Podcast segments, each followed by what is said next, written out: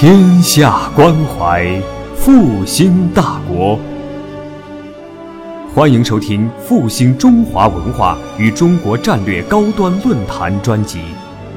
复兴论坛是由兴业全球基金与复旦大学共同发起，兴业全球基金主办的一项高端文化论坛。复兴论坛致力于中华文化的探索，关注中国复兴的每一步。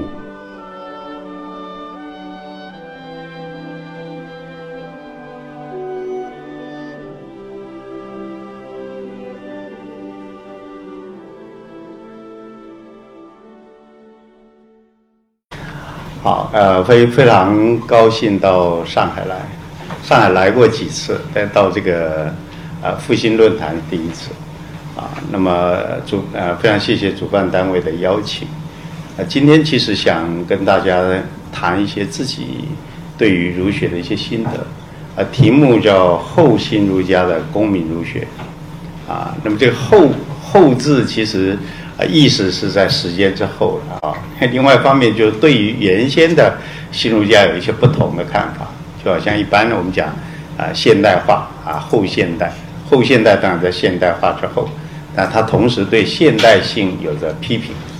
那么我想一样的啊，新儒家、后新儒家其实对对于新儒家还是有批评啊。当然，我一般被归位为这个新儒家。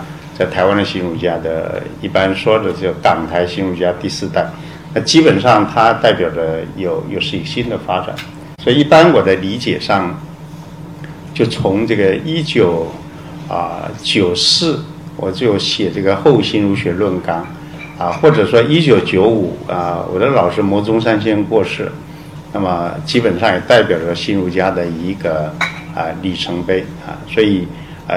在谋兴之后，所以这个后新儒家也有在谋兴之后的意思啊。那本来我是比较不习惯用这个 PPT 档，那我想主办单位跟我说要用一个 PPT 档，我还是呃做了一下，做了一下，我想顺这个说一下。他怎么动？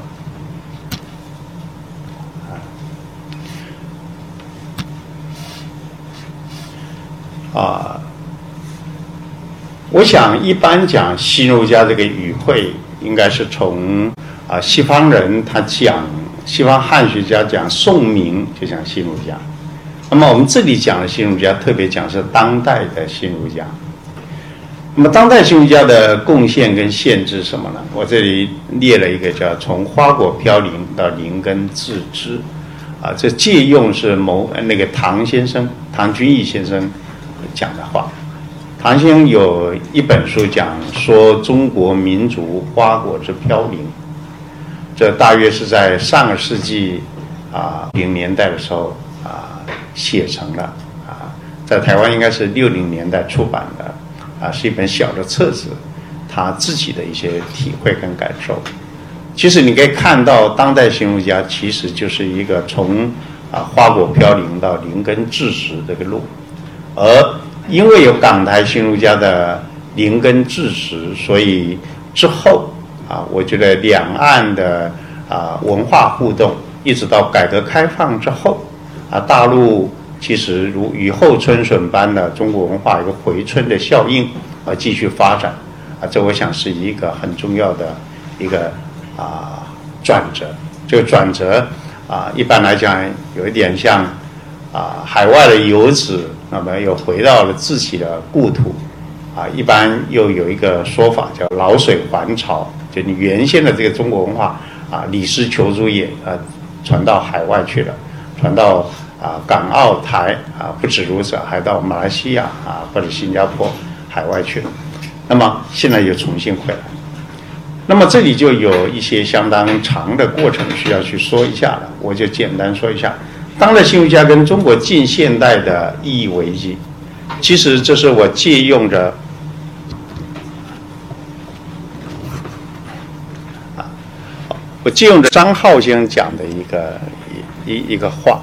张浩轩曾经写过啊一篇文章，叫做《新儒家与啊中国当代思想之意义危机》，啊，他就提出了整个中国啊当代。处在一个自我的迷失、存在的迷失与意义的迷失状态。所以有这个意义的危机，他必须克服这个意义的危机，因此又出现了这个所谓当代新儒家。而当代新儒家克服意义的危机，主要是啊环绕着宋明理学家的他所开发出来，强调所谓的心体跟性体，啊强调性即理，强调心即理，就是程朱学派啊、陆王学派啊，就是整个民族文化至高的一个伦理精神象征的肯认，肯认你的道德良知，肯认宇宙造化根源的真理。啊，这基本上是从这个角度来确立起啊一个存在的形而上的真实，呃，把握住这样的一个真实。那么，呃，这个地方是整个当代新儒家的一个很重要的向度。那么，其实整个花果飘零之想啊，这不是说一九四九之后唐先生他们才体会到的。其实从清朝末年一直到民国初年。基本上，我觉得像鲁迅的《阿 Q 正传》其实已经透露这样的讯息。啊，我常拿鲁迅的《阿 Q 正传》跟陶渊明的《五柳先生传》做对比，因为他开头很像。啊，《阿 Q 正传》开头说阿 Q 不是什么地方的人，也不知道他姓什么，也不知道他名什么，啊，因为拖着长长的辫子，啊，所以像一个 Q 字，所以叫人家叫他阿 Q。啊，那么这个《五柳先生传》开头也是说。先生不知何许人也，亦不详其姓字。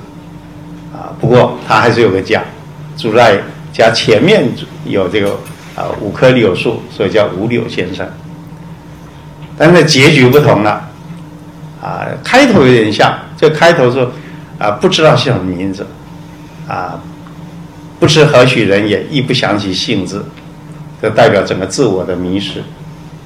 啊，但是他有个家居之地，阿 Q 没有了。啊，阿 Q 最后呢，啊，跟着闹革命，然后就上了断头台，死了。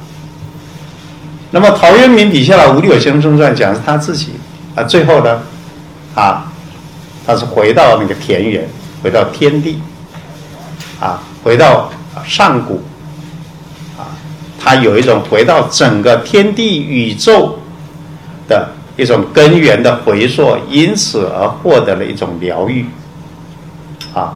所以《五柳先生传》啊，也一样讲的是一个自我迷失存在的迷失，但是他能够找到他的田园居，能够找到他桃花源，啊，生命因此可以得疗愈，可以确立起来，可以安身立命。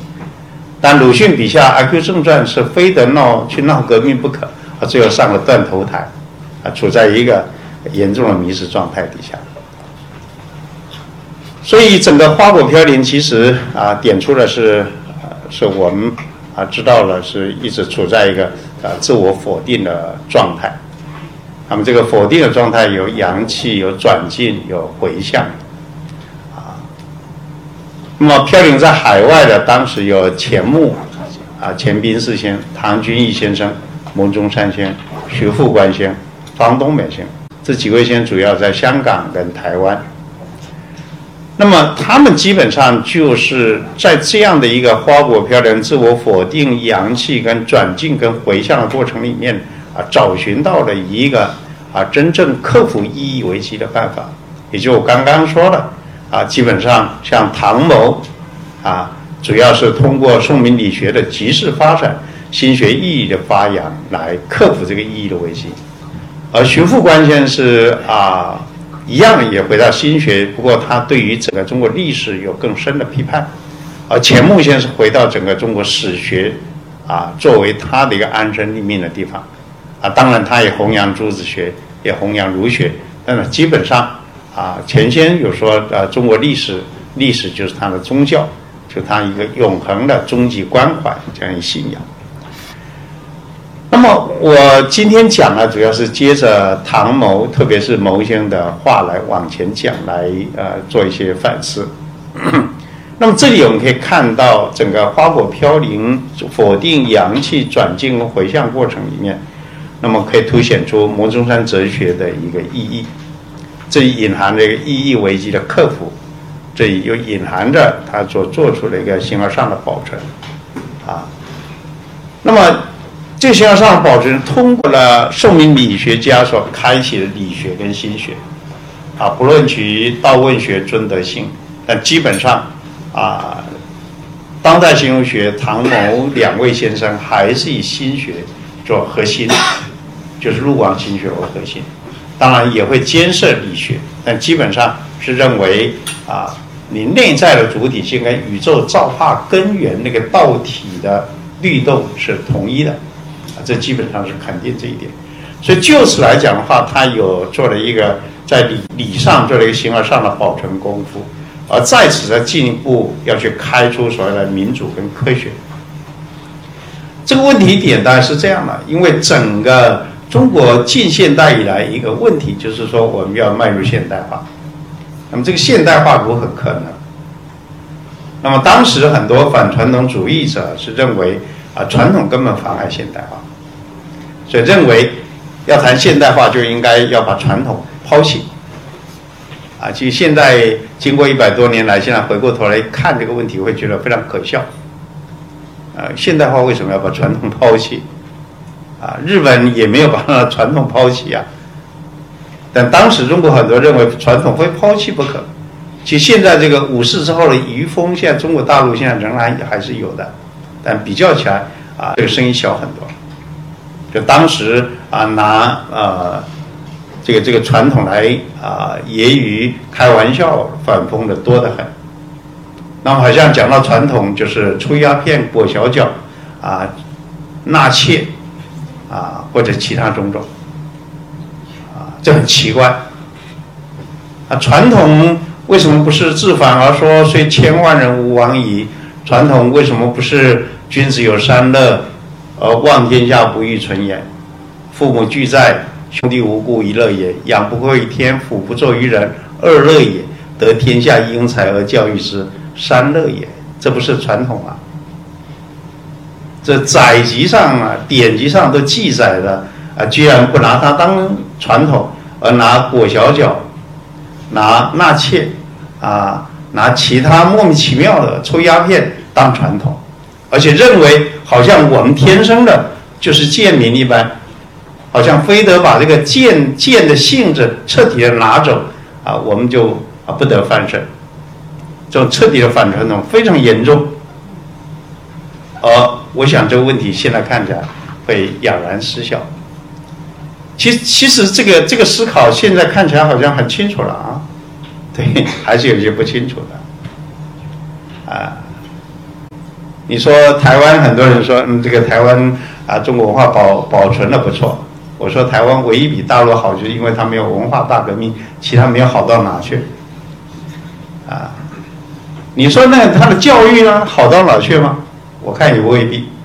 有历史系也不读《史记》，啊，教育系我看真正那教授们好好把《论语》读过了也不多。你说他好到哪去了？所以，这是一百多年来整个中国面临的一个呃中国文化、中国子民面临的苦难。到现在为止，大家还是处在意义危机之中的。而当代学家可贵的是面对这种反传统主义，他站在传统这一方，被认为是传统主义者。这个传统主义跟反传统主义的一种对仇对抗，然后有所转进。当然，传统主义者有很多类型，今天不一一去说。而当代形容家基本上被认为是新传统主义者，而认为传统里头有非常可贵的、本质上不可去除的东西。那么它比较接近于中体西用的某一个类型。啊，这可以说从张之洞到当代形容家有着一个啊线索。那么一直到牟先这个年代里，他基本上因为。就他的哲学系统，他开启了一套两层存有论，啊，就通过儒道佛三教的系统跟康德哲学做一个啊对比，而且经由康德啊哲学的现象物质身的建构而建构了他的两层存有论，所以现象界的存有论跟物质身界啊睿智界的存有论，啊，那么啊，并且用这样的一个方式来。融摄了整个儒道佛三教的传统，以及西方啊现代化这个传统，所以他希望把它融合在一块儿，啊，那么这个这样的话就解决了长啊接近百年的说德先生、赛先生啊，就民主跟科学跟中国文化传统两相对反的问题，他希望能够解决它。那么这个问题也就是说，有一大帮人认为传统会妨碍现代化，他现在要说明传统不妨碍现代化，在理上。是如何的不妨碍现代化？啊，我我觉得这个问题很荒谬啊！啊，这个问题就好像它的荒谬性很像什么？就是说啊，有人怀疑我姓林，啊，那我必须去找好多证据告诉他说，啊，其实你不用怀疑我姓林，我我真的是姓林。啊，请问，我需要因为你怀疑我是不是姓林，需要跟你证明我是姓林吗？是不需要。因为我本来姓林，很清楚，啊，这姓林原来盖了平房，现在把它盖成楼房，可以不可以？可以的，啊，这个文化在发展的过程中，文化它不会是一个啊，本质上已经确定如何啊，命运上已经确定如何嘛？文化它本来就是交流互动，是发展过程里面嘛。你要让它进，它就进；你要让它退，它就会退的。这不是很清楚吗？你怎么会认为我们的文化就注定我们是一个喜欢吵闹啊、不守秩序的民族了？台湾在三十多年前啊，交通秩序也不好，四十年前真的不好，大概三十年前稍好一点，二十多年前就好很多了。现在相对来讲算很好。四十多年前我在。啊，大学读书的时候，读本科的时候，啊，当时我们也听到反传统主义者在台湾也很盛的这么说了。你看，咱们中国人就是不守秩序，人家洋人就守秩序，我们还是天生的就不守秩序。我听了就觉得很奇怪啊！我心里想着，那以后也会守秩序了。啊，到了一九九三九四年，我到美国去访学。在纽约的街上，在很多条街上走动，才发觉到，其实，纽约市里面也有几条街上特别不守秩序，也不是不守秩序的。所以这，守秩序不守秩序，这基本上不是个定性的，不是本质上如何的，这是很清楚的事。居然我们闹了一百多年都搞不清楚。截至目前为止，还有人认为我们为什么民民主？啊，就是因为我们没有性恶论的传统，没有幽暗意识，西方人家有原罪论，所以幽暗意识，所以才能够有民主。这种莫名其妙的理论到现在仍然啊散播在知识界里面，这非常奇怪。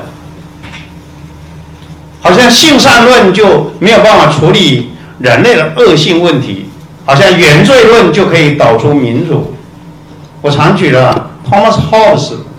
霍布斯强调人性如豺狼，请问他是君主专制的拥护者，还是啊民主宪政的拥护者？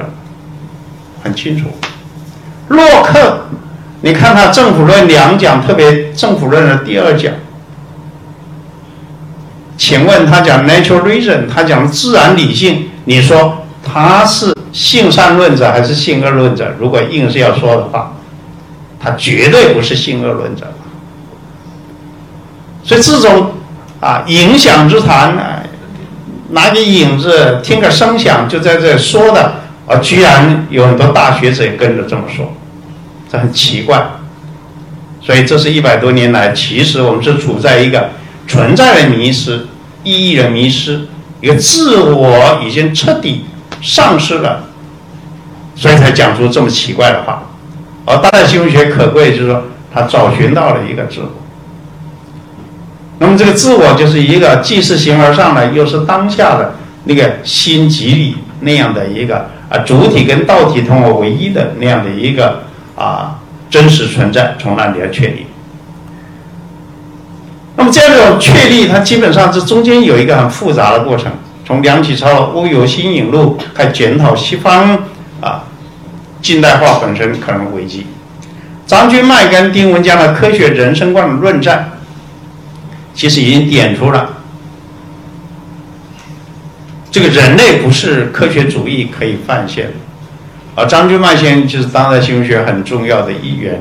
后来在一九五八年的一个《中国文化世界宣言》，张君迈、唐君毅、牟中山啊，徐副官四个人一起署名的《中国文化与世界宣言》，一九五八年啊，在啊香港跟台湾一起发表。而其实张君迈早在啊这个大约一九。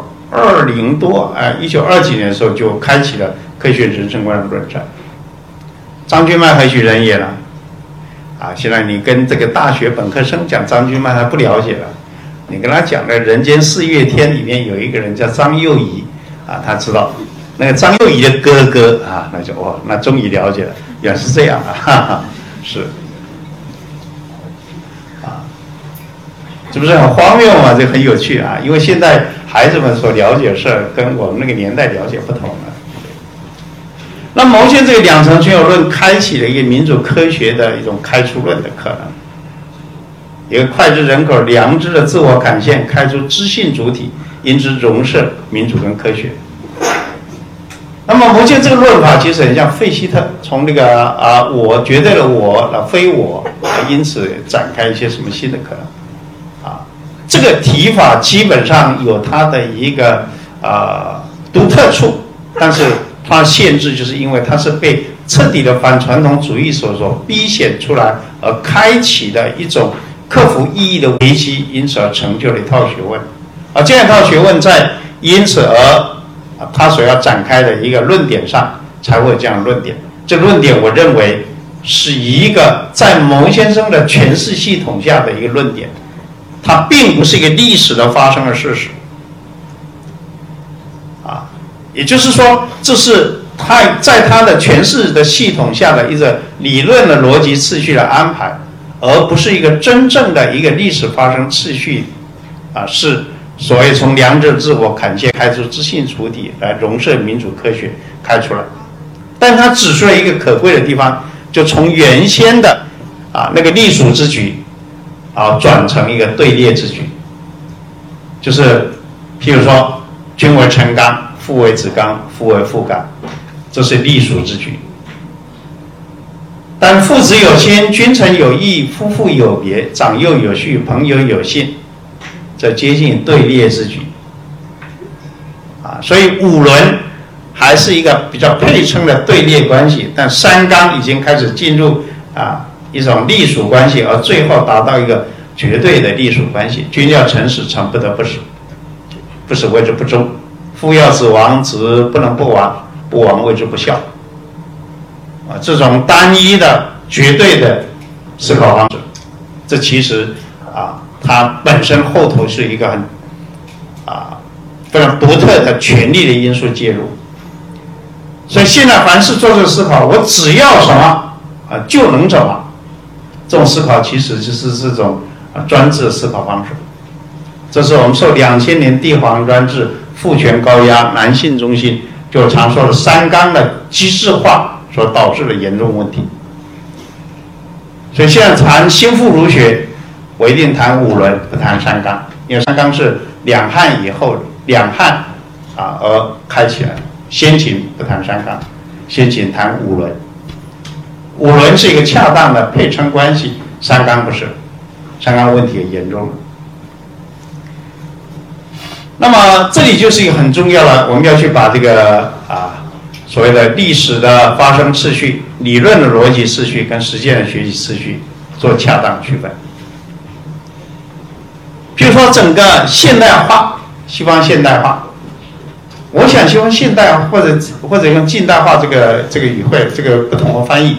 就 modernization，它基本上并不是从古希腊以来就来，不是，它从十五世纪文艺复兴，啊，宗教改革，啊，工业革命，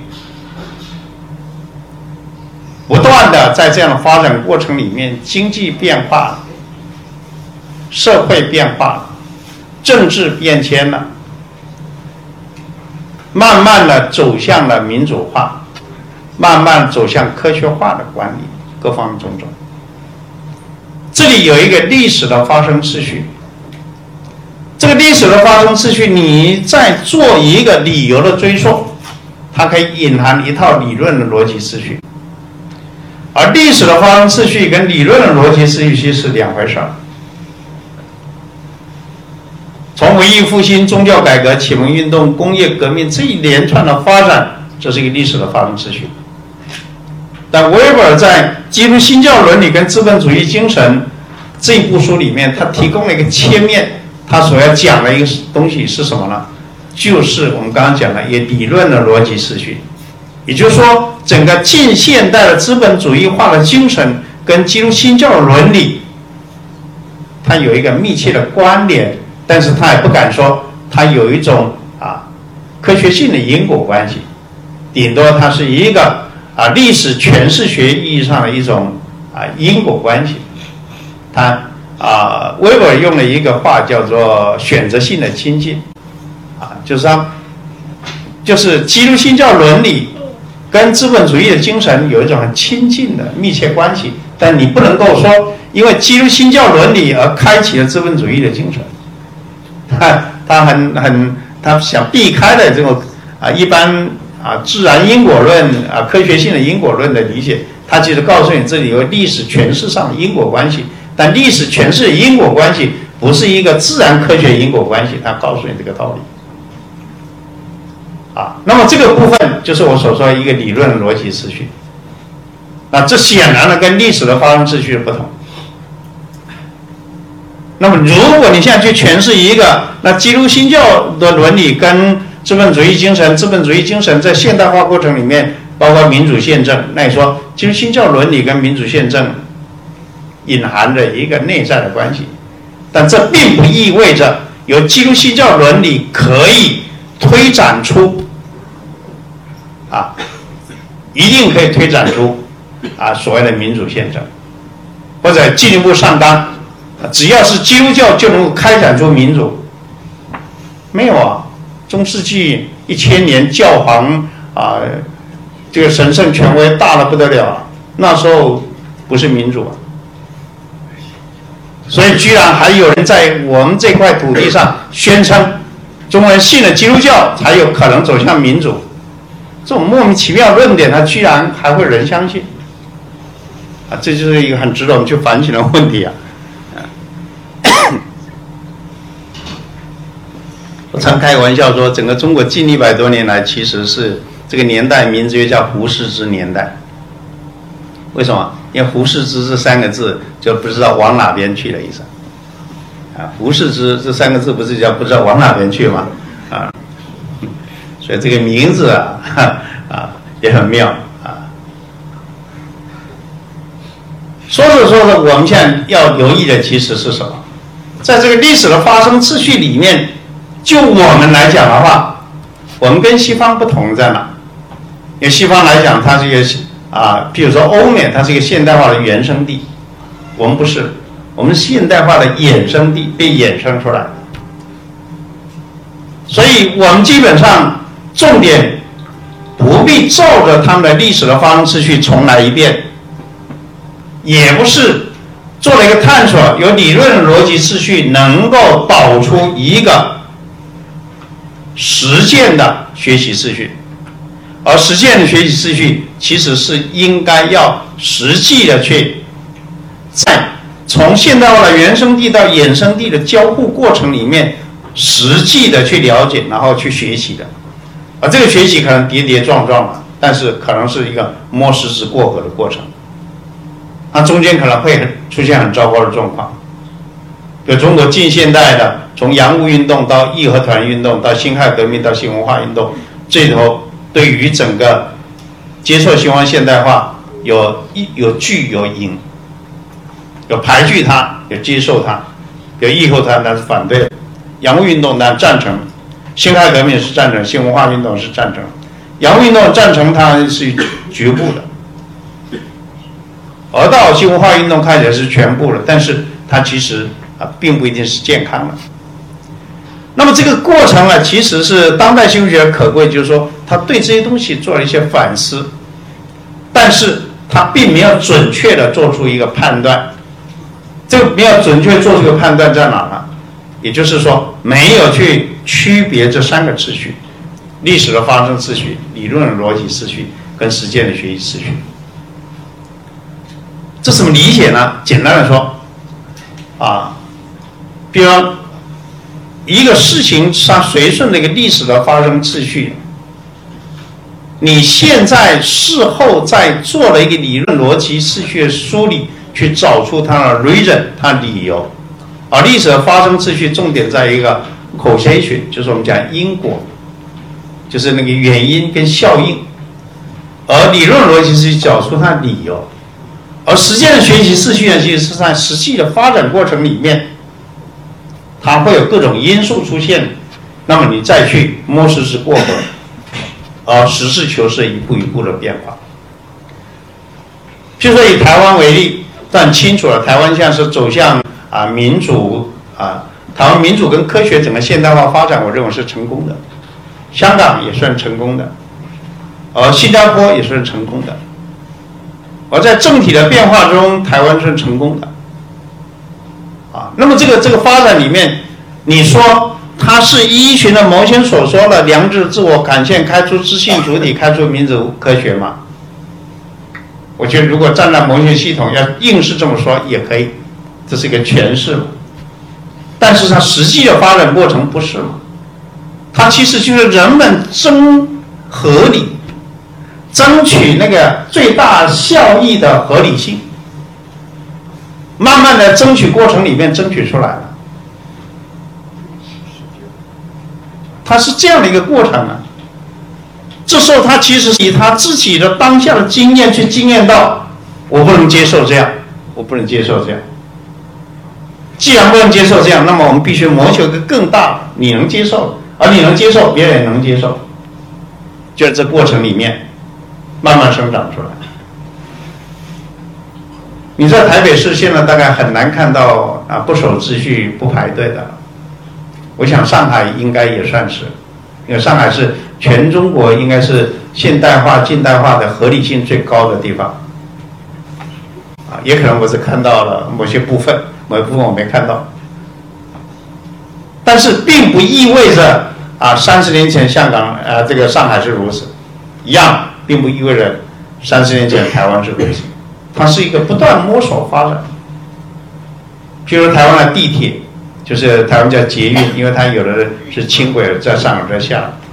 你在台北的地铁的车站里，在忙碌上下班的时候，你那个电扶梯、手扶梯，它一定把那个左边的啊让出来，让那赶路的走。它已经形成一个惯性了。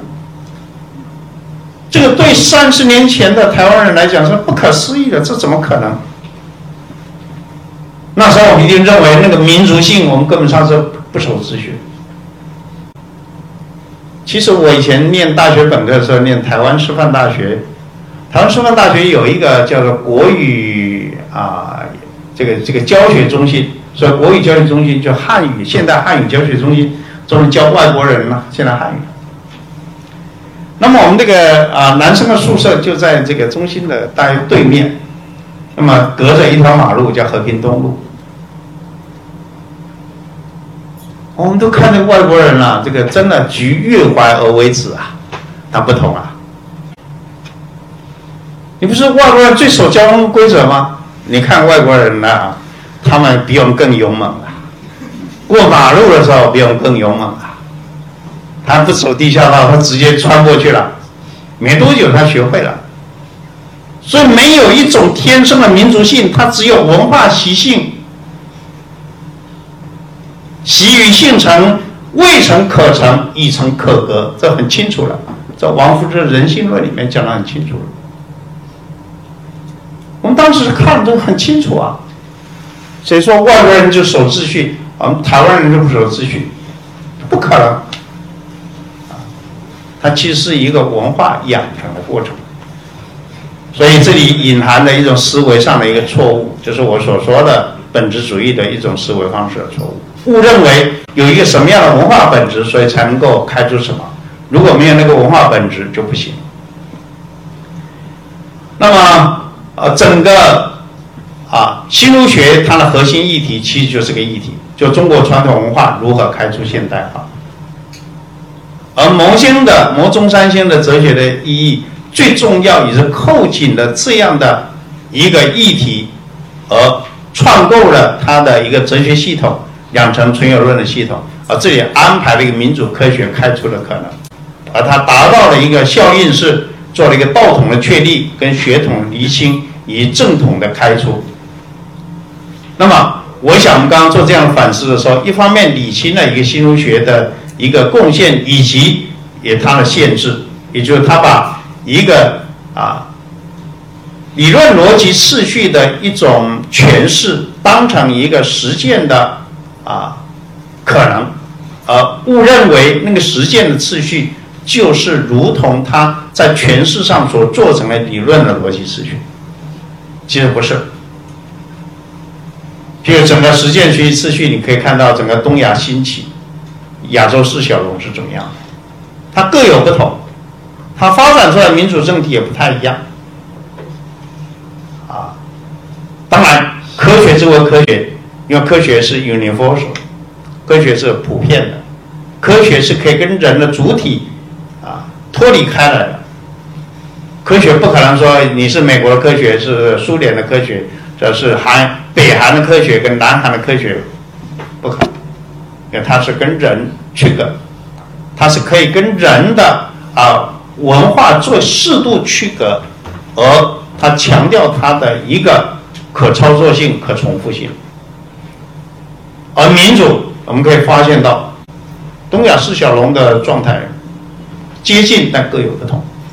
而这里其实已经可以看到，维尔这个理论是有问题的，因为维尔强调了，其实新教伦理跟资本主义精神有密切的关联。但是同时，他在啊儒教与道教和中国宗教这个书里面就指出了儒教不利于资本主义化发展。其实，资本主义化也未必一定好，而儒教利于不利于这个都会变化。就好像你原先的基督旧教、天主教未必利于资本主义化，但基督新教是利于。所以它会变化，事在人为，它会变化。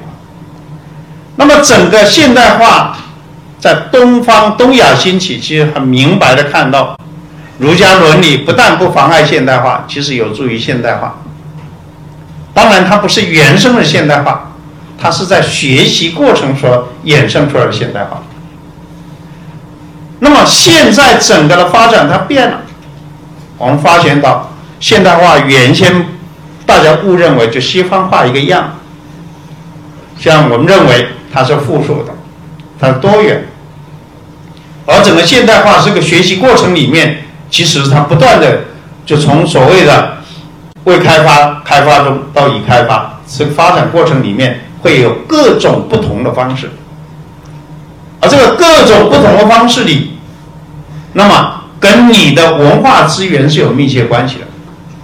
东亚四小龙之兴起，是因为它有非常丰厚的东亚的儒教的文化资源，所以使得它在现代化的发展过程里面比较顺当。因为二次战后，菲律宾的现代化程度是绝对不亚于台湾的，但是为什么东亚四小龙兴起了，菲律宾是落后的？为何？因为菲律宾并没有非常丰厚的自己的文化底子，足以作为现代化在学习发展过程里面起着一个非常重要的调节性作用，它没有，所以它调剂不了，啊，而它出现很多问题。我想这就是一波一波的，我们可以发现到，它其实这个文化是必须参与进去，但是不是你文化本质上。是否适合或者不适合？文化并没有在方法论上有一种本质主义式的可以宣称本质是如何，而且它一定会如何？没有，它其实可以上可以下，可以左可以右，事在人为。这个部分其实很简单很清楚，但是居然我们闹了一百多年都不清楚。就好像我们现在这个传统主义啊，反了反了这么久，现在传统主义跑回来，又有一种思考，误认为只要把传统如何复兴起来，一切问题都可以解决；只要把经典啊能够背诵了多少以后，一切问题都可以解决。这种思考是很奇怪，但这种思考就 A 跟非 A 取其绝对值都叫 A，一样，因为它是一种本质主义式的一种单元式的误认为。可以彻底的、绝对的，啊，可以解决什么？就不可能。人类是在一个非常复杂、丰富的过程里面啊，不断的啊，跌跌撞撞，然后再找寻到。那么这里其实也就是我刚刚提到的一个啊，这个从啊新儒学到后新儒学这样的一个一个变迁，也就是新儒学它是一直呼唤着如何现代化。而后新儒学是面对着一个复数的多元的现代化里面去问现代化之后，你儒学还能怎么样？啊，那么这里就牵涉到新儒学跟后新儒学的一些异同，这个部分我今天不再去说它，啊，因为这个部分比较复比较复杂内部的啊问题，啊，但是有一个不同的地方就是啊，刚刚刚提到的一个。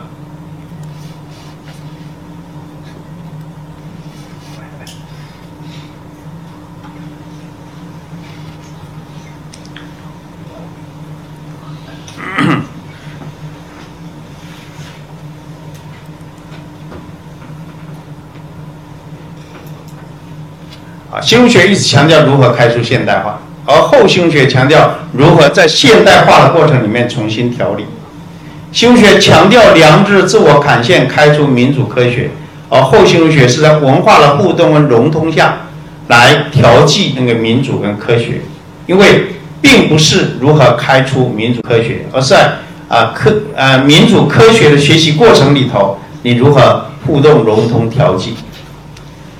所以在谈所谓的啊道德实践的时候，新儒学在强调心理修养达到一个非常高的境界圆善，那么它是以圣贤教言为啊的诠释做核心的，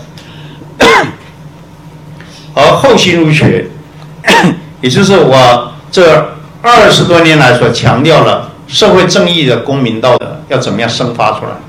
而社会正义的公民道德跟心性修养是不太一样，因为我们心性修养长久以来已经是被放在啊两千年的呃三纲传统下来思考，所以它多半比较面对着一个个体的心性如何修养，而忽略了社会正义，所以社会上常常误认为，又把心性修养误认为脾气的修饰。所以一个人脾气修饰的很好，就被认为呃这个人心性修养蛮好，被认为这个人道德很高。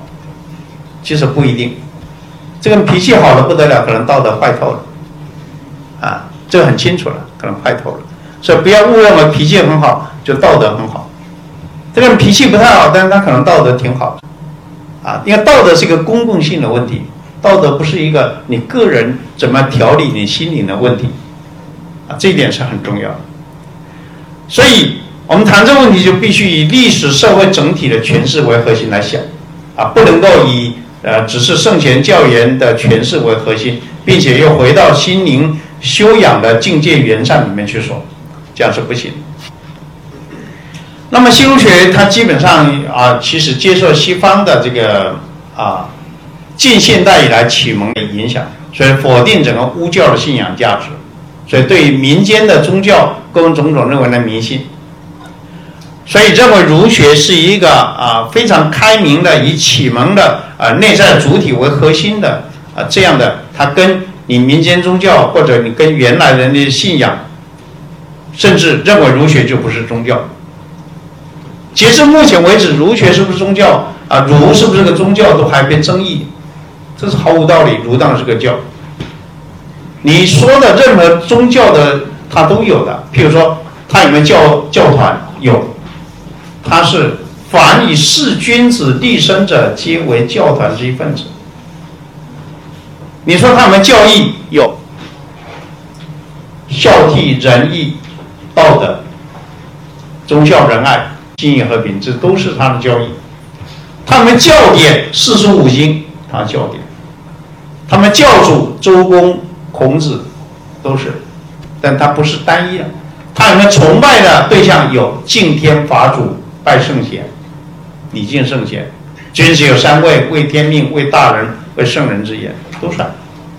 只是他不是西方的一神论的的信仰，不是，也不是啊佛教的所谓的苦业的解脱的信仰，它是一个人伦的教化这样的一个宗教，有所宗有所教，这个教教化意义居多，而不是崇向一神论的崇拜。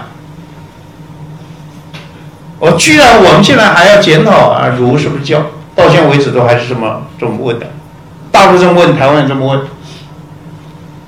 啊，包括啊新儒学的这些大师们，他们还认为啊儒学有宗教性，但是没有宗教的样子。其实有的，只是它是多元的，它是放放射出去的。所以在啊前年的十二月，也是一年一年多前。在北京的中国社科院，就中国社科院在啊的世界宗教研究所啊，这个创所五十周年，我给他们做了一个专题，就讲这儒教是以谈儒家儒学与儒教的区分。啊，我就主张儒是个教，这个教化型的宗教，这个觉性的宗教，不是一个信靠的宗教。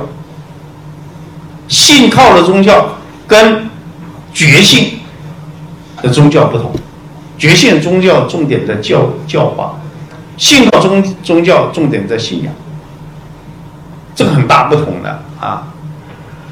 那么新儒学基本上还是认为民间宗教这些东西都应该啊去除掉啊。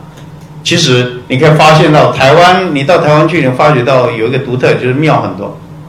寺院很多，民间宗教非常丰富。大陆以前有了，在台湾通都有了。大陆现在没有了，台湾还是有的。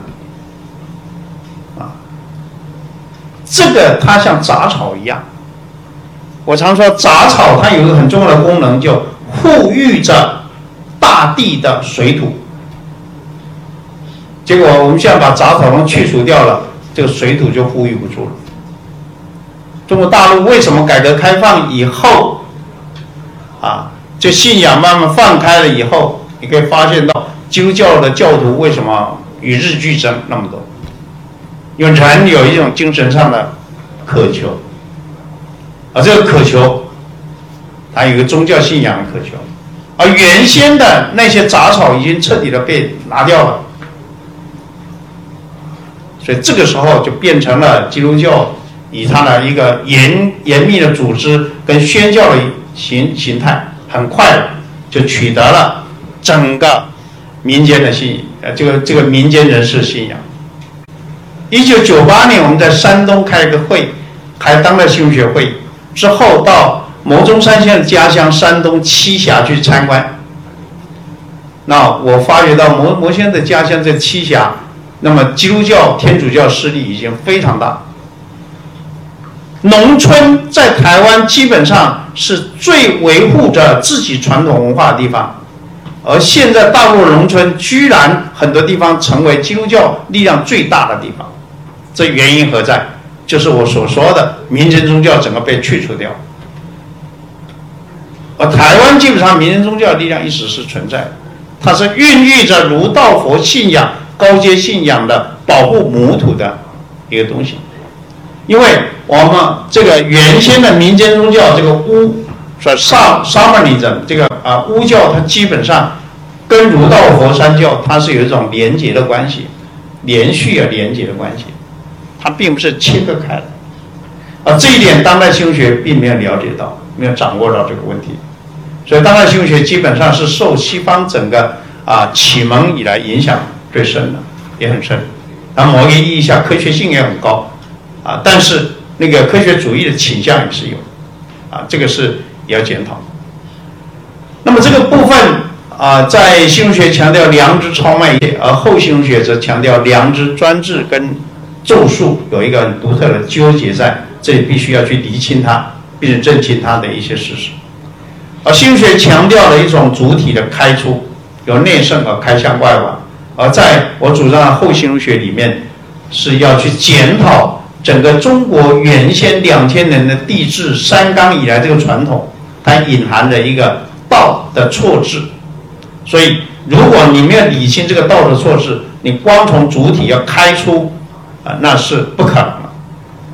而如何去理清这个道德错置，其实在现实上，要在这生活世界里头，用你最亲切的经验的感性所直接感觉到的做个起点，而好好去醒思你的生活世界，而面对整个历史社会总体好好考察，考察。而去想你怎么样迈向民主化，迈向现代化，而在这过程里面，才可能重新去调节你的一个恰当的对于自己身心灵该如何处置的问题。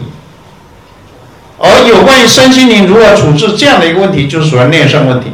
这个内圣问题就变成一个新的问题，就不是你原先拿着圣贤教言所说的东西当真了，你必须有新的发展。啊，所以这个部分是一个，反而不是一个如何从内圣开出外王的问题，而是一个比较从啊外王回过来去检讨内圣的问题。所以这里我就是要强调，这是一个第三波的儒学革命，从啊原先的封建宗法、人伦为亲、大一统的周代，到帝皇专制、中君为上、大统一格局的啊秦汉以下，一直到清朝末年，啊进到民国。一九一二年，开启了一个民主宪政、公益为主、多元的一统的格局。而这个多元的一统的格局、民主宪政、公益为主的这样的一个思考，以及超过了一百年，但是也到现在为止，才慢慢的找到一个恰当的方向。而这一种必须要去检讨，检讨你理解一下孔老夫子完成了什么，第一波革命。就孔老夫子把社会的阶层概念的君子转成德性的位阶概念的君子概念，而强调在血缘性自然连结的孝悌之下去长出人格性的道德连结仁义。仁者事亲是也，义者敬长是也。事亲敬长是在血缘性自然连结下的孝悌人伦，而人格性的道德连结讲仁义讲道德，从这里讲出来。而孔老夫子也就在这里，从原先的小康之治的家天下的理解，进一步要达到大同之治的公天下理想，在孔老夫子的第一波革命。这种第一波的革命里面，其实很重要的，啊，是有一个非常高的春秋大一统王道的理想。是以孝亲为上的人格性的道德廉洁为主的，所以人人亲其亲，长其长，而天下平，叫圣王之治。但进入了秦汉大帝国的大统一，这明显呢，我做了一个区别，叫春秋大一统跟帝国大统一，这两个是不同。春秋大一统是王道理想，帝国大统一是帝皇专制。帝皇专制就是原先的圣王转成了。现实上的王就变圣，这是我所说的道德措施。本来是学问高、道德高了，应该居高位，现在变成居高位的就是学问高、道德高。听说大陆这个状况现在还是有的，对，这就是所说的道德措施。所以这个问题就是一个必须要去检讨的问题。所以这个问题在检讨过程里面，我们就发现到。其实民国以来，其实是要打破这个东西，但是你可以发现到两千年的不简单，两千年他必须经过一段时间才慢慢有办法掏洗。当然很明白了，现在再也不是家天下，这是已经很明白了，你必须有一个合理的程序，它不是已经不是世袭的家天下。所以，整个两千年的帝国大大统一这个帝皇专制对整个中国文化影响太深了，所以现在讲恢复儒学，无论如何不能够回复到帝皇专制、帝国大统一的这个具有所谓道德错置底下的三纲传统，必须回到更早的五伦传统。这是我一再的啊，在很多地方我讲到。所以这样的一个发展里面，我们可以发现到，从五伦到三纲，从原先相对的真实的感通，变成一种绝对的专制的服从；原先是一个恰当我与你的关系，而变成一个绝对的他对我的关系。这个我是很小的，所以你就是小我，所以要牺牲小我；他就是大我，完成大我，就造成严重的问题。这个问题。就是两千年的问题，儒学我觉得在这发展过程里面一定要学这个问题。到第三波革命呢，就是建构了一套道德形而上学，要重新开启一个新的可能，回到原先宋理学的心性修养啊，说去订立一个君子啊，基本上是有一个期待，希望能够开启一个道德人间学，强调。社会正义底下的公民的一种道德，这基本上是民国以后的这样的一个发展，而这个发展截至目前为止，你可以发现到，啊，它其实已经经过了一百年，但是这一百年跌跌撞撞，终于让我们知道，啊，其实我们该更正视道德在整个存在历史性过程里面怎么发展，它不只是一个道德内在主体性问题，也。不是一个道德超越形式性原理可以犯现，啊，在这样发展过程里面，我们可以发现到，我们开始要去检讨，因为两千年的地质三纲的绝对化，使得我们原先的身心关系，从身心一如转成以心控身的传统，包括我们对道家的理解，包括对儒家的理解，我们都太强调。用心去控制我们身子，其实中国文化传统，不管是道家，不管是儒家，通通不是以心控身的传统，它是一个身心一如的传统。自天子以至于庶人，一世皆以修身为本。记住修身，不是一世皆以正心为本。格物致知、诚意正心，其实是修身的活动。修身的活动的理论根据，从格物致知、诚意正心，而他谓之修身。而修身到齐家，到治国，到平天下，这才是一个发生的顺序。你从修身了，才可能齐家，才可能治国，才可能平天下。但是不是你格物了才能致知？你自知了才能够诚意，你诚意才能正心，你正心才能修身，不是？你说老师明明是啊，他不是讲物格而后知至，知至而后意诚，意诚而后身修，身修而后家齐，家齐而后国治，都是而后，不，两个而后不同，一个叫本末的而后，一个叫做终始。物有本末，事有终始，知所先后者尽道矣。物有本末，本末先后只指出了一个逻辑的次序，而终始才是一个历史的发生次序。所以从修身而后齐家，而后治国，而后平天下，这个而后是一个历史的发生历程。但是物格而后知至，知至而后意诚，意诚而后。新政新政而后生修，不是一个历史的发生历程，它是一个理论的逻辑诠释的先后关系，这很清楚了。但解大学者到目前为止清楚的没几人。呃，上纲这个八目，它前前五目跟后三目不同，前四目跟后四目不太一样，那个而后的意义不太一样，就要懂的。这点指出来，其实是想跟大家说，我们现在很多说法是错的。譬如说“心静自然凉”，我从来不相信这个鬼话。我会说，自然凉心才可能静。只有一种可能，就是自然根本没办法量，所以我勉强的说心静自然凉。心静自然凉是修养之事，不是社会的道德之事。所以我们不能够以个人修养之事当成社会道德，这一点是很重要的。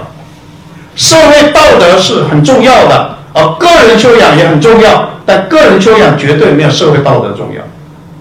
不要把个人修养当成社会道德的基础，要把社会道德当成个人修养必须先重视道德，也就是你必须先重视到社会道德，再重视到个人修养。那脾气修饰那更多，更更其次了，啊，这个很重要。所以公民的正义，绝对比宗教的救赎还重要，比自我苦业解脱也还重要。释迦牟尼佛的可贵，就是要破除婆罗门以来的种姓制度，所以要做狮子吼。大雄宝殿里头的啊，做的基本上是能做狮子吼，为了说争社会正义的，不是要你每天念阿弥陀佛就能够往生西方的，也不是上师灌顶你就会充满智慧的，更不是摸摸你的头你就能够发财的，不可能。而现在这样的佛教有多少？有，要检讨，这就是我们要检讨的地方。就是我说的公民社会啊，公民正义很重要的，一定要留意。一个师傅如果把自己修的所谓很好很好，但是他一看到人啊，就一直往地上看着，你怎么还没有行跪拜之礼？我觉得这就是很落后的，必须被批判的。如果你站在师傅面前，你想到了就马上跪下去，希望他给你摸摸头，你因此就能够啊获得无上的制服，这也就是非常落后的。或者你以为去哪个地方烧高香，你就以为能够如何，这也是很落后的。台湾都以前都有经过过，但是台湾现在很好的，没有，很少了，不是没有少了，没有人。认为烧高香就能如何，但是还是会人抢头像。但是真正懂的不会去抢头像。那么台湾的在台北最兴旺的一个道教的庙宇行天宫，已经废除了用插香的，用香火，整个废除了，你就你只要行礼就好了，更不会有三生。五礼的祭祀了，它整个在变化中。这个跟公民意识是有密切关系的，所以我认为公民意识其实是为了我们自己亲身之所感、当下之所知，而觉得如此对自己是比较有利的，对于生活周遭比较有利的，对于整个社群社区也是比较有利的。所以这样的一个思考。如何来想？我们可以发觉到身心互为体用，身藏心，心藏身，而内圣跟外王是交长而互发而互为体用的关系，而并不是从内圣而外王。其实很多是从外王的学习过程里重新调节那个内圣，所以不再是本内圣以开外王的那种主体转化跟创造。为优先，而是由外王的学习过程回溯而到一个新的内圣，做一个主体际的互动跟融通。因为这样已经摆脱了原先一种方法论上的本质主义思考的限制，而开启了一个新的约定主义式的思考可能。变，什么都可能变，实事求是的求变都在变化中。人类不可能。在方法上是肯定的，哪些是绝对不能变的本质？它必须在诸多不同的群体之中参与竞争，而重新的、不断的被检视，不断的重新调整。所以，这样的一种思考就不再是以心性修养论为核心的儒学了，而慢慢转到以社会正义论为核心的儒学。也就不是由内圣如何开出外王思考，而是由如何由外王调试内圣的反思。这种思考，它很多东西开始变化。那么这个论点很自然的，我们要去想些什么呢？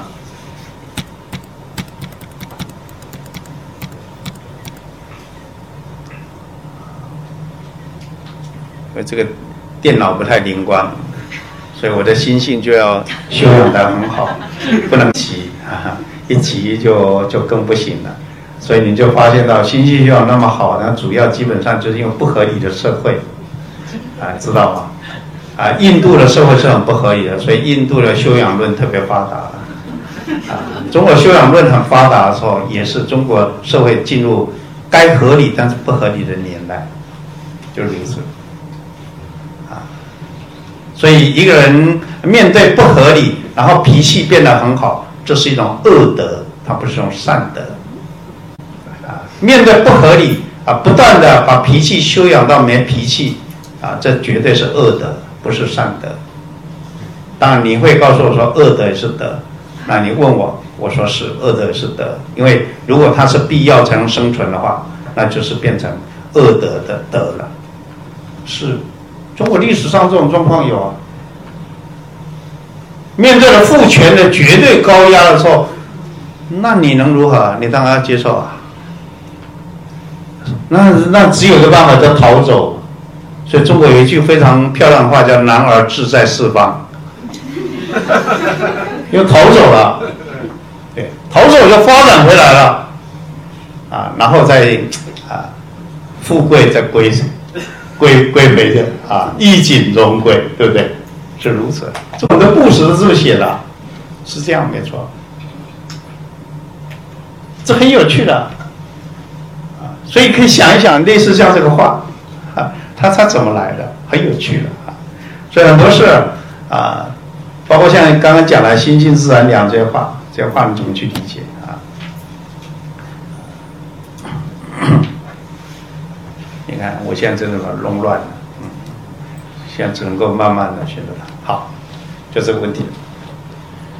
所以我今天在提倡这个公民儒学，啊，其实啊，这就是我跟大陆一些朋友他们提倡这个儒学宪政，啊，我是提倡公民儒学。儒学宪政是要从儒学去开启宪政的，我并不反对，但是我认为啊，并不实际。我认为实际是公民儒学，在公民社会啊，你让儒学进到里面，有更多的沟通、交谈、互动，而开启一个带有啊儒学意识的公民意识，会好一点；带有人伦意义下的人权意识，它会好的。这是我的，呃，应该是我的，我我往这边来想就是。所以，从人伦孝悌、仁义道德，要长出一种在契约性的社会下的一种公民伦理，一种公民法权的权利义务的关系，要恰当去理解它。这里我们必须去了解，儒学原先在传统社会的构成是一个血缘性纵贯轴的构成，它是聚族而居、聚村而居的，而现在这个传统社会基本上已经。几乎很难存在，所以你要怎么让它有恰当的调节和转化？在原先血缘性纵贯轴底下，是一种血缘性的自然连接，跟人格性的道德连接，跟专制性的政治连接结合在一块儿。血缘性自然连接的最高的顶点，就是我们所说的父母的父。人格性的道德连接最高顶点就是圣人的圣，载制性的政治连接那个治写错了，应该是那个治，啊，治封治，专制治，啊，那个最高顶点是君，君父圣这三个，而现在不同了，现在我们不能够，而且已经不再是血缘性纵贯轴下的结构，但是父跟圣不可摧毁了。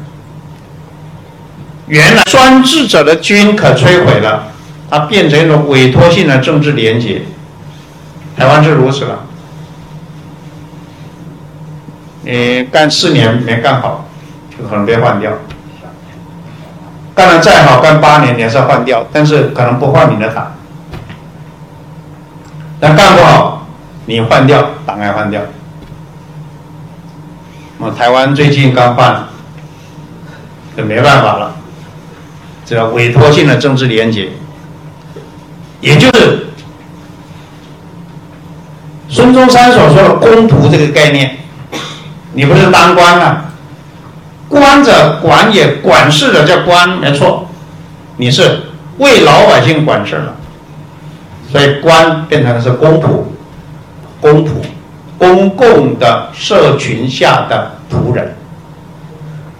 而人们在这种状况下，他不再是你原先的啊那种被专制化的政治连接所控御，是人们当家做主。以委托性的政治连接去委托一个 government 一个政府来做这个事儿，而社会是依据着一种契约性的社会连接构成的一个我们所说的社会。这个社会不再是从亲亲而人民人民而爱物这样推展出来，从修身齐家治国平天下推展出来，而是在一个社会人具有个体性的。这样的一个个人参与到社会，依循着社会的契约、社会的法律，有社会的公共性而构造成的公共的社会总体，这变化，这种公民社会的构成，强调了公民法权，强契约法律，将社会结构有它恰当的权利跟义务的关系。很明显的是说，人的自我概念变迁了。如果用儒家原先那个君子概念，君子这个概念，君子之我，这时候可能更重要是一个市民之我，而不是君子之我。这君子的修养跟市民、公民的修养不同了。这个市民、亲体者就相当于我们讲公民，或者翻译成市民。而在原先，君子修养讲君子喻义，小人喻利；君子怀德，小人怀惠。人不知而不愠，不亦君子乎？君子忧道不忧贫，谋道不谋食。君子是士，是大夫，是大丈夫，是以天下为己任。而大丈夫居天下之广居，广居者仁也；立天下之正位，正位者礼也；行天下之达道，达道者义也。仁义礼。讲礼有三本：天地者生之本也，先祖者类之本也，君师者治之本也。这是挺好，你到现在看还是很有意义的。但是它必须向前迈进开出，但是不是你把这套搬到现代社会就可通了？不可，不可通，它也不可能通。相对君子来讲的话，你做一个公民，你是市民，可能当以社区为己任，以小事为要事。什么小事啊？我记得在很多年前，我应邀到这个台湾的这个啊啊，有一个就是公务人员，他有一个啊职称要升阶的一个一个培训。他培训有六个星期，我给他们讲一堂课三个小时，讲当公务人员应有的人生哲学。那么我记得那是礼拜一的下午啊，一点到四点。那一样啊，有个麦克风，有也有这个夹在这里的啊，大陆叫围麦，台湾叫小蜜蜂。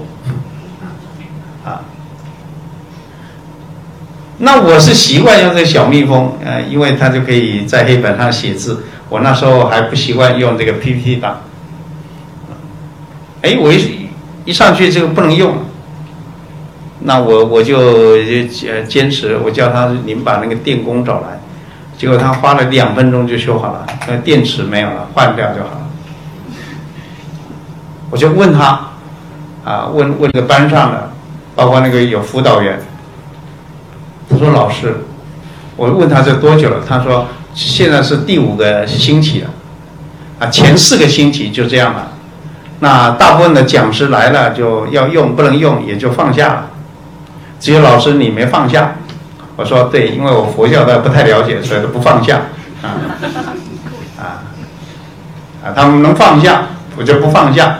我两分钟就处理好了。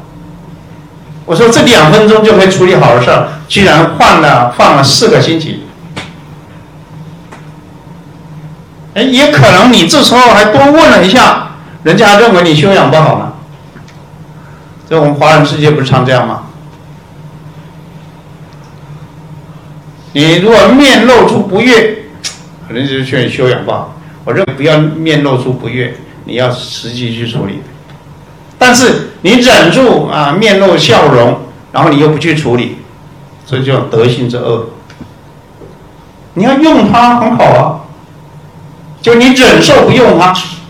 你这样一个好的东西不能发出功能来，这就是一种恶啊！这就是我所说的，要以小事为要事。台湾做这个事儿多得很了，我们都是其中的一小份子。我就想跟大家说，这就所说的公民如血，就从这里做。我举过很多例子，都是这些小事。而这些小事有没有意义？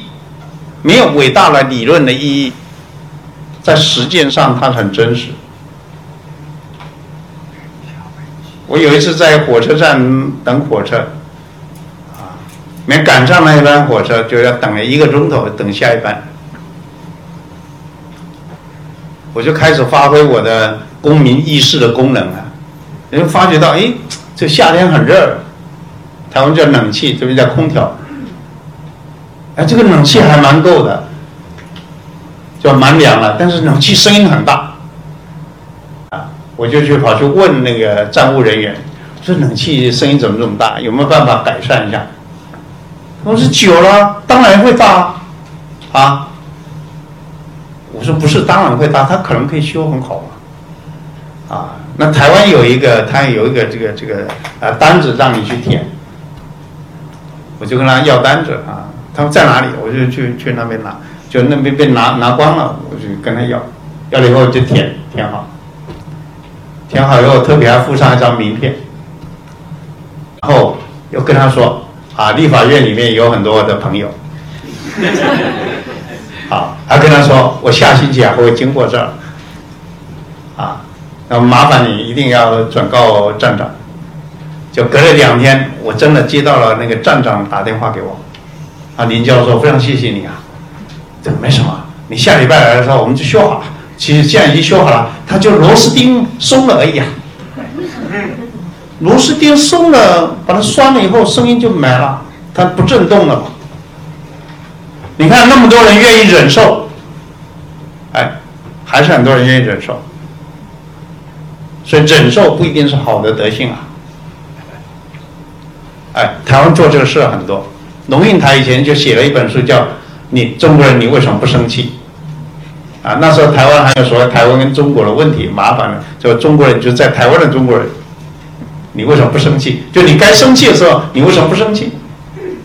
啊，那个就是上个世纪的七零年代、八零年代初，代表着台湾的公民意识开始觉醒，带起来，它的变化，这个就是很很。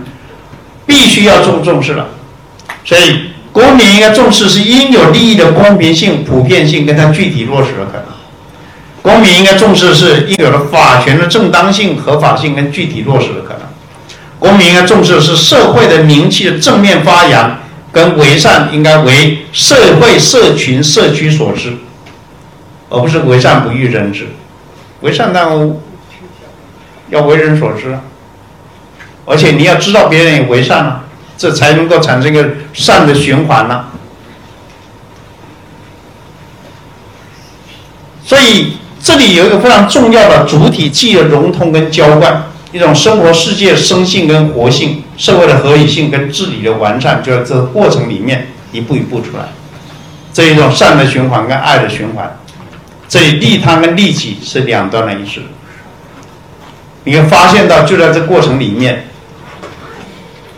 从人伦转到人权，礼乐教化转到公民养成，这里基本上可以无缝接轨。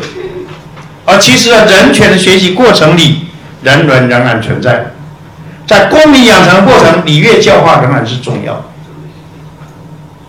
没有人说你要公民养成，不要礼乐教化；没有人说你需要有公民的法权，这样人权就不需要人伦，不可能，他一定需要了。其父攘羊，其子正之，这当然不对。父亲偷了羊，儿子去告发父亲，这怎么会对？那儿子要跟父亲讲什么？我们把羊还回去嘛，对不对？你怎么会就就把他告发呢？只有一个可能，就是你不告发的话，连坐你会死得更惨，对不对？合理的话是怎么告发？啊，那儿子跟爸爸说：“那个羊赶快还回去啊！你偷人家羊啊，这不对的。偷羊是一件小事儿。”父亲说：“羊都已经吃了。”啊不行，那我们赶快再买一头放回去。他买不到，买不到，我们想办法给他钱，一定这样。所以这个没什么好讨论的啊！居然为了这个说，就是孔老夫子没有这个这个呃这个不懂得现代的法权观念，当然你们不一定有，但是他还是会合理的。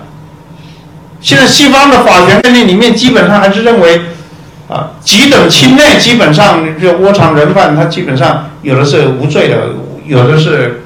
还减低其刑的，因为人情是一切法律的基础啊，不是法律就要把人情去掉，只是法律要对人情有所限制，不能够人情滥情的使用。法律有一种公平性、普通性，但是在实际过程里面，有些东西它是有一些恰当区隔的。请问，在座一定有很多开车的朋友。在台湾开车，凡在马路上，如果是双黄线或者双白线或者是什么，它是不能跨越的。就马路中间那个中间的那个线，一定不能跨越中线的嘛，对不对？在座开车的，你谁可以告诉我说你从来没有跨过那个线的？你如果没有跨过那个线，我说你没开过车。但是这并不意味着你可以跨过那个线，这很清楚。法律的意思这样吧，这很清楚。所以前阵子在几年前，不是说有一个这个儒家的学者，那么他这个犯了法如何如何，然后就一群人骂了他，骂一塌糊涂。我一个朋友出来维护他，很简单嘛？就法官犯了法，并不是法律全部瓦解嘛。儒家的学者违反了儒学的义理。儒学义理还是存在的，这很清楚嘛。这么清楚的事，他怎么社会上就会这么混淆？就说啊，这个好像因此就完蛋了。其实这也很清楚，应该区隔。所以这种恰当的概念里面，其实是在不断的学习过程，和不断的啊，就是我所说的从啊外王到内圣的一个学习过程里面。而其实内圣跟外王，它其实是一个。啊，通贯唯一，双向互动，就如同身心的关系，也是一个通贯唯一、双向互动的关系，并不是以心控身的关系，并不是由内圣来啊开启外王的关系，也不是从心性修养而才能开启社会公益，就往往是在一个社会公益的讲求过程里面，在这新外王的格局的学习过程里面，能够调节出一个恰当的心内圣之学。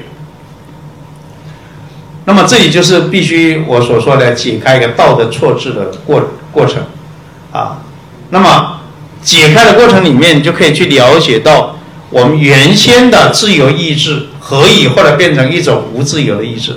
我们原先强调的意志的自由何以变成一种无意志的自由？而并不是说中国的自由就是一种无意志的自由，中国的意志就是一种无自由的意志，因为反传统主义者。最喜欢用这两句话批评中国，讲自由意志，所以你这个自由意志是一种无自由意志，你意志自由是无意志的自由，啊，其实这个说法是不准确。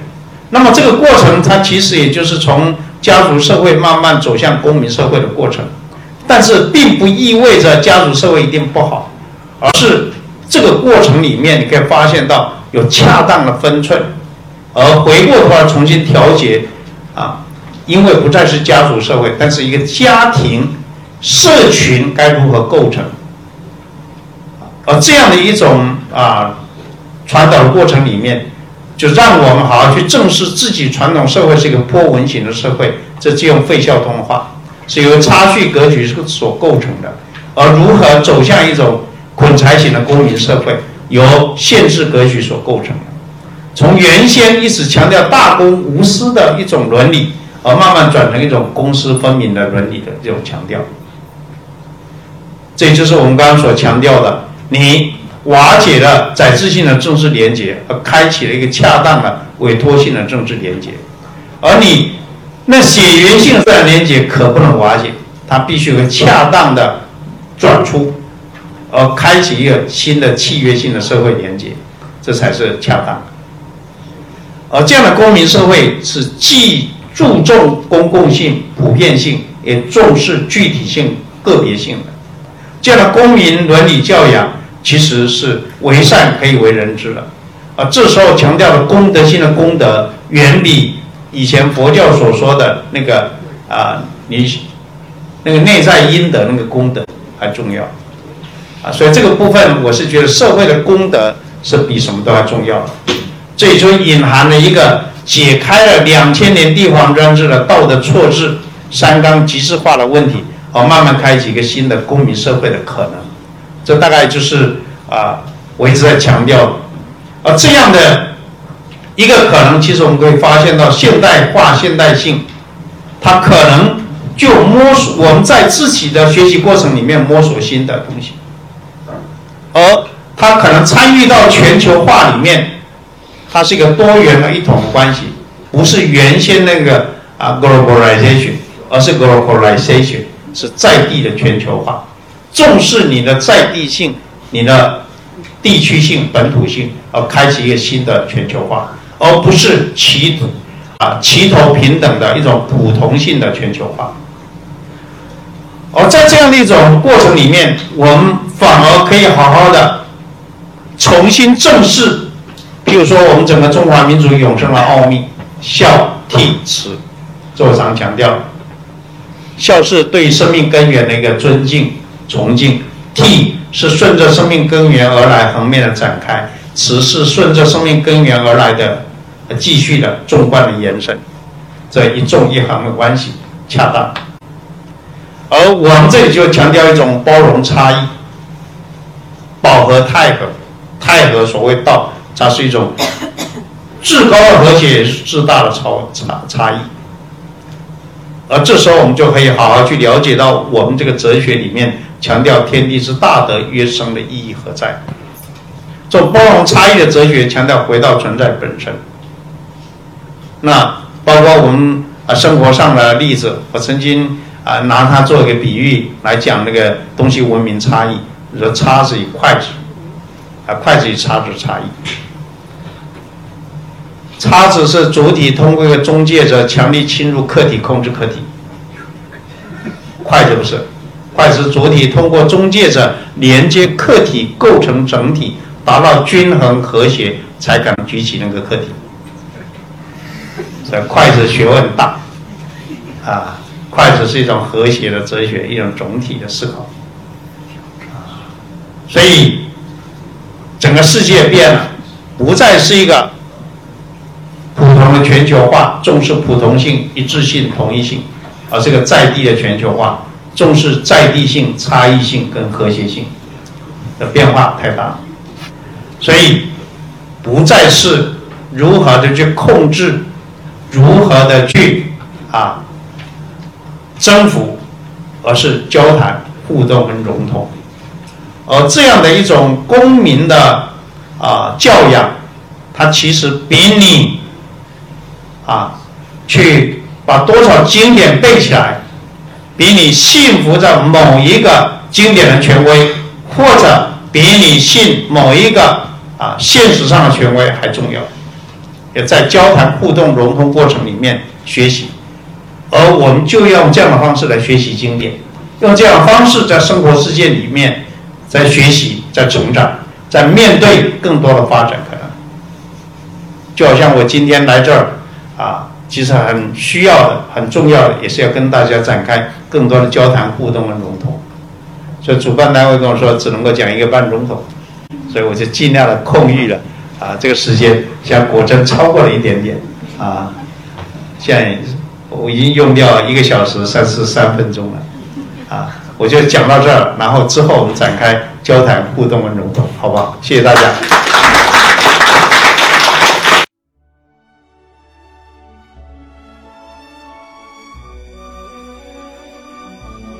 感谢聆听本期复兴论坛。